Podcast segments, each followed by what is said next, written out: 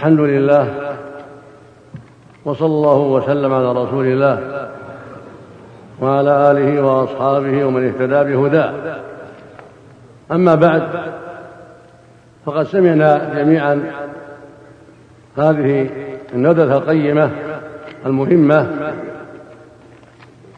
في ما يتعلق بوسائل الإعلام من صاحبي الفضيلة الشيخ عبد الرحمن الفريان والشيخ جعفر والشيخ إدريس.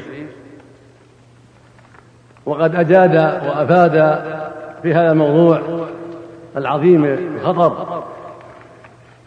قد بين ما ينبغي في هذا المقام ونصح فجزاهما الله خيرا وضاعف مثوبتهما وزادنا وإياكم وإياهما علما وهدى وتوفيقا. آمين. لا ريب أن هذا الموضوع جدير بالعناية من أولي الأمر ومن أهل العلم ومن كل ناصح حسب طاقته. وسائل الإعلام لا حيلة في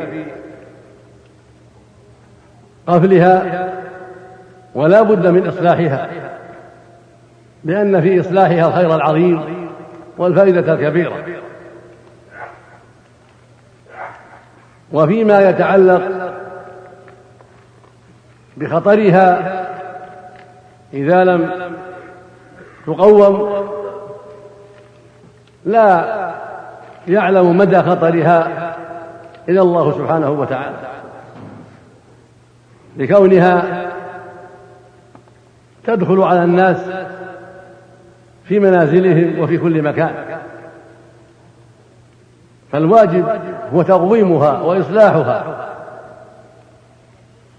حتى تكون أداة نفع وإصلاح وتقويم وحتى تكون وسائل توجيه وإرشاد ونفع للعموم من ذكور وإناث وصغار وكبار. وقد سمعتم ما ذكره الشيخان في الموضوع. والخلاصة من ذلك أن الواجب هو العناية بها من وجوه كثيرة. أولا العناية بالموظفين القائمين بالعمل وأن يكونوا من ذوي الخير والدين الذين يهمهم نفع المسلمين. ويهمهم دفع الضرر عنهم ويهمهم نشر الخير والفضيلة ومنع الشر والرذيلة. فإذا وجد هؤلاء فإن ما بعده أيسر منه. ثانيا اختيار البرامج الصالحة النافعة المفيدة في الدين والدنيا جميعا. ولا ريب أنه إذا تولى الإعداد من يوثق به. جاء الأمر الثاني. فإذا تولى الإعداد من يوثق بعلمهم وفضلهم وإصلاحهم وحرصهم على النفع العام فإن المعنى الثاني يحضر ويحصل وهو إيجاد البرامج المفيدة النافعة للمستمعين في الدين والدنيا. وليس من شرط ذلك أن يكون النفع للدين فقط. فالناس محتاجون للنفع في دينهم ودنياهم. ولا مانع من أن يكون بين ذلك أشياء مشجعة ومسلية لا حرمة فيها ولا شر فيها ولكنها تعين على الاستماع والإصغاء والاستفادة من دون أن يكون بها ضرر. فإذا اشتملت الوسائل على التوجيه الديني والإرشاد إلى ما أوجب الله والتحذير مما حرم الله واشتملت أيضا على ما يحتاجه الناس على بيان ما يحتاجه الناس في أمور دنياهم حول الصناعة الزراعة التجارة وغير هذا من شؤون الناس. هذا شيء ينفع الناس ويشدهم إلى الاستماع والصبر على ما يذاع وينشر حتى يستفيدوا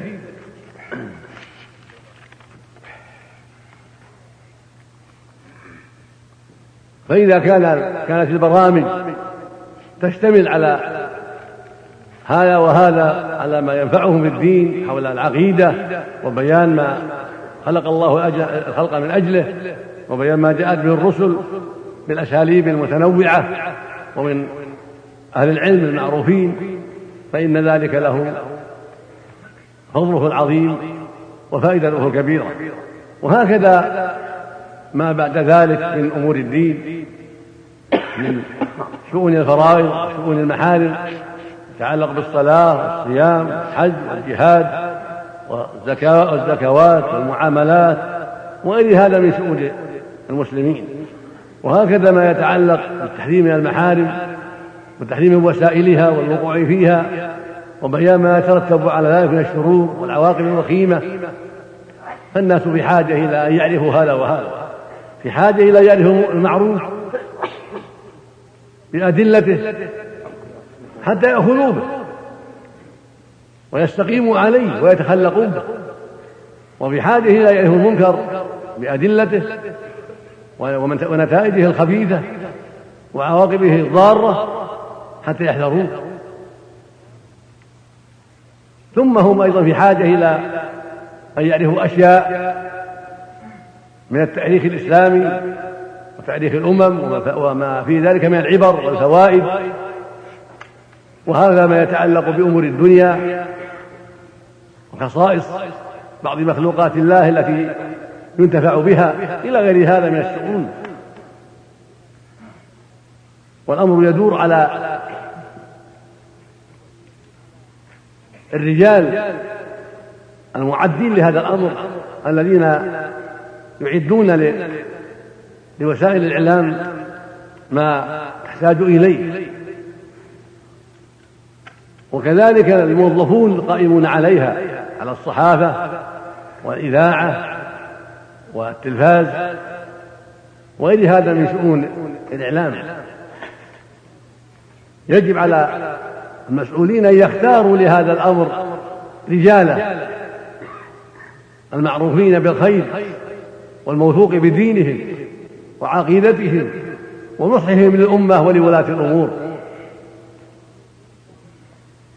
ثم مع ذلك من أخطأ من غلط ينبه ويوجه فإن استقام وظهر منه النصح هذا هو المطلوب وإلا وجب إبداله بغيره من أهل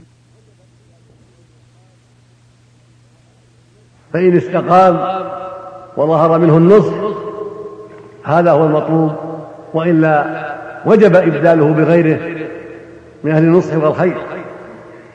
وبهذا تستقيم وسائل الإعلام منظورة أو مقروءة أو مسموعة وكل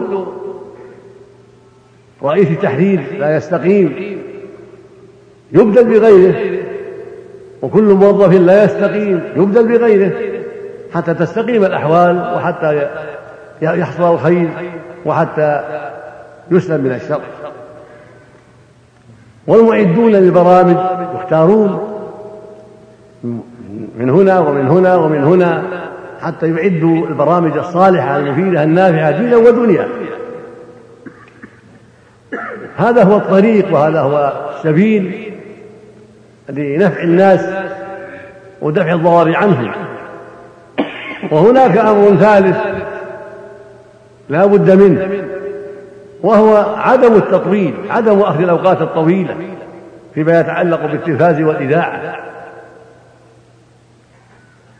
لا بد من اختصار الأوقات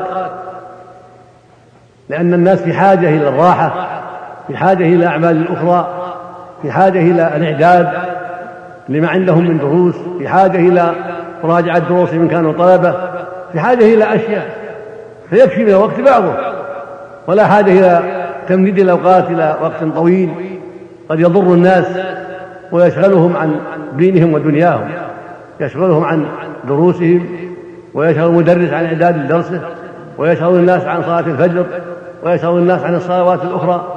فلا بد من العناية بالأوقات وألا تتعارض مع حاجة الناس إلى النوم والراحة وإلى الصلاة وإلى الإعداد لدروسهم وما يحتاجون إليه.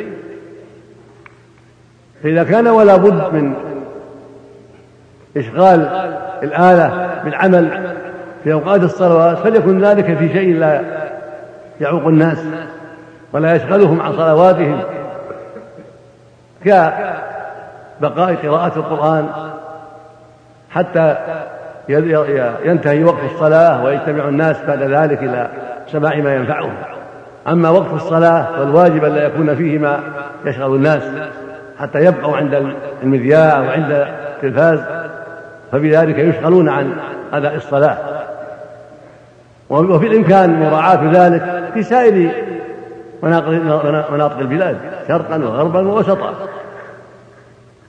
فالمقصود من هذا كله أن الواجب على القائمين على وسائل الإعلام أن يعنوا بما فيه نفع المسلمين وبما فيه دفع الضرر عنهم وفي وبما فيه أيضا ملاحظة مصالح المستمعين من جميع الوجوه ومن جميع الطبقات حتى الصغار. فإن التلفاز إذا طال وقته صار ضرره عظيما وعواقبه وخيمة. فلا بد أن يكون الوقت مناسبا للإذاعة والتلفاز وهكذا الصحف يجب أن يعتنى بها وأن يكون عليها الرقابة التي يوثق بها حتى لا ينشر فيها ما يضر الناس. فلا ينشر إلا ما تقره الرقابة ولا يذاع إلا ما تقره الرقابة ولا يبث في التلفاز إلا ما تقره الرقابة الأمينة. حتى تكون البرامج المرئية والمسموعة والمنظور والمقروءة كلها قد اعتني بها وقد وكلت إلى من يوثق به في شأنها. وهذا هو طريق الإصلاح.